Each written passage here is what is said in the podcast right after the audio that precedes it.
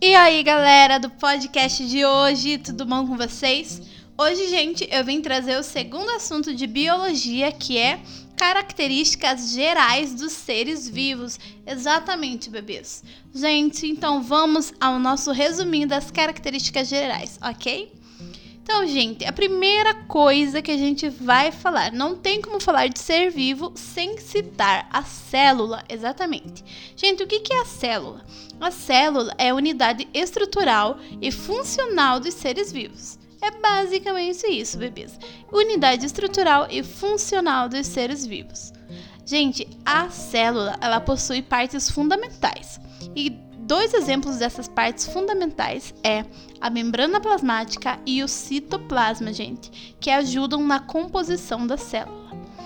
A célula também tem uma classificação, gente, e ela é classificada em quatro etapas: a procariota, eucariota, vegetal e animal.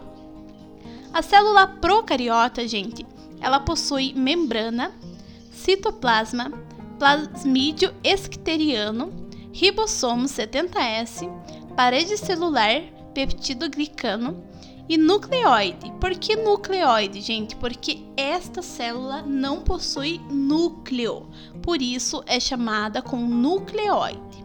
Esta é a procariota. A eucariota, gente, ela possui organelas membranosas, ribossomos 80S, núcleo delimitado. Exatamente.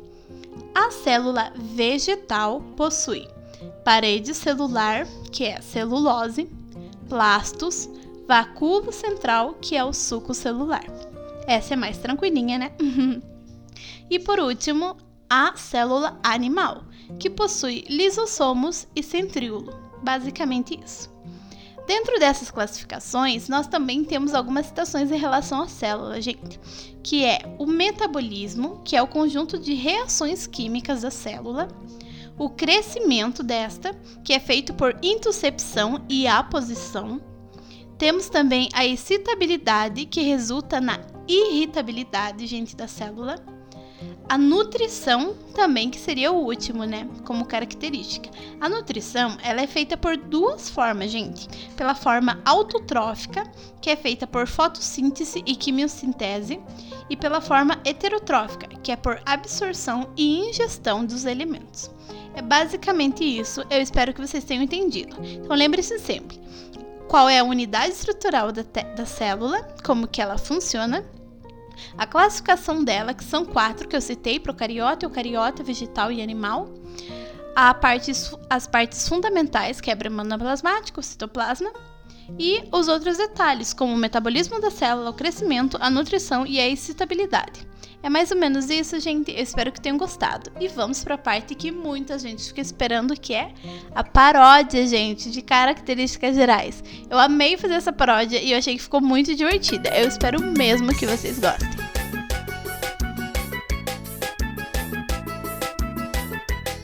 Características gerais dos seres vivos, gente. Vamos lá, Barões da Pisadinha.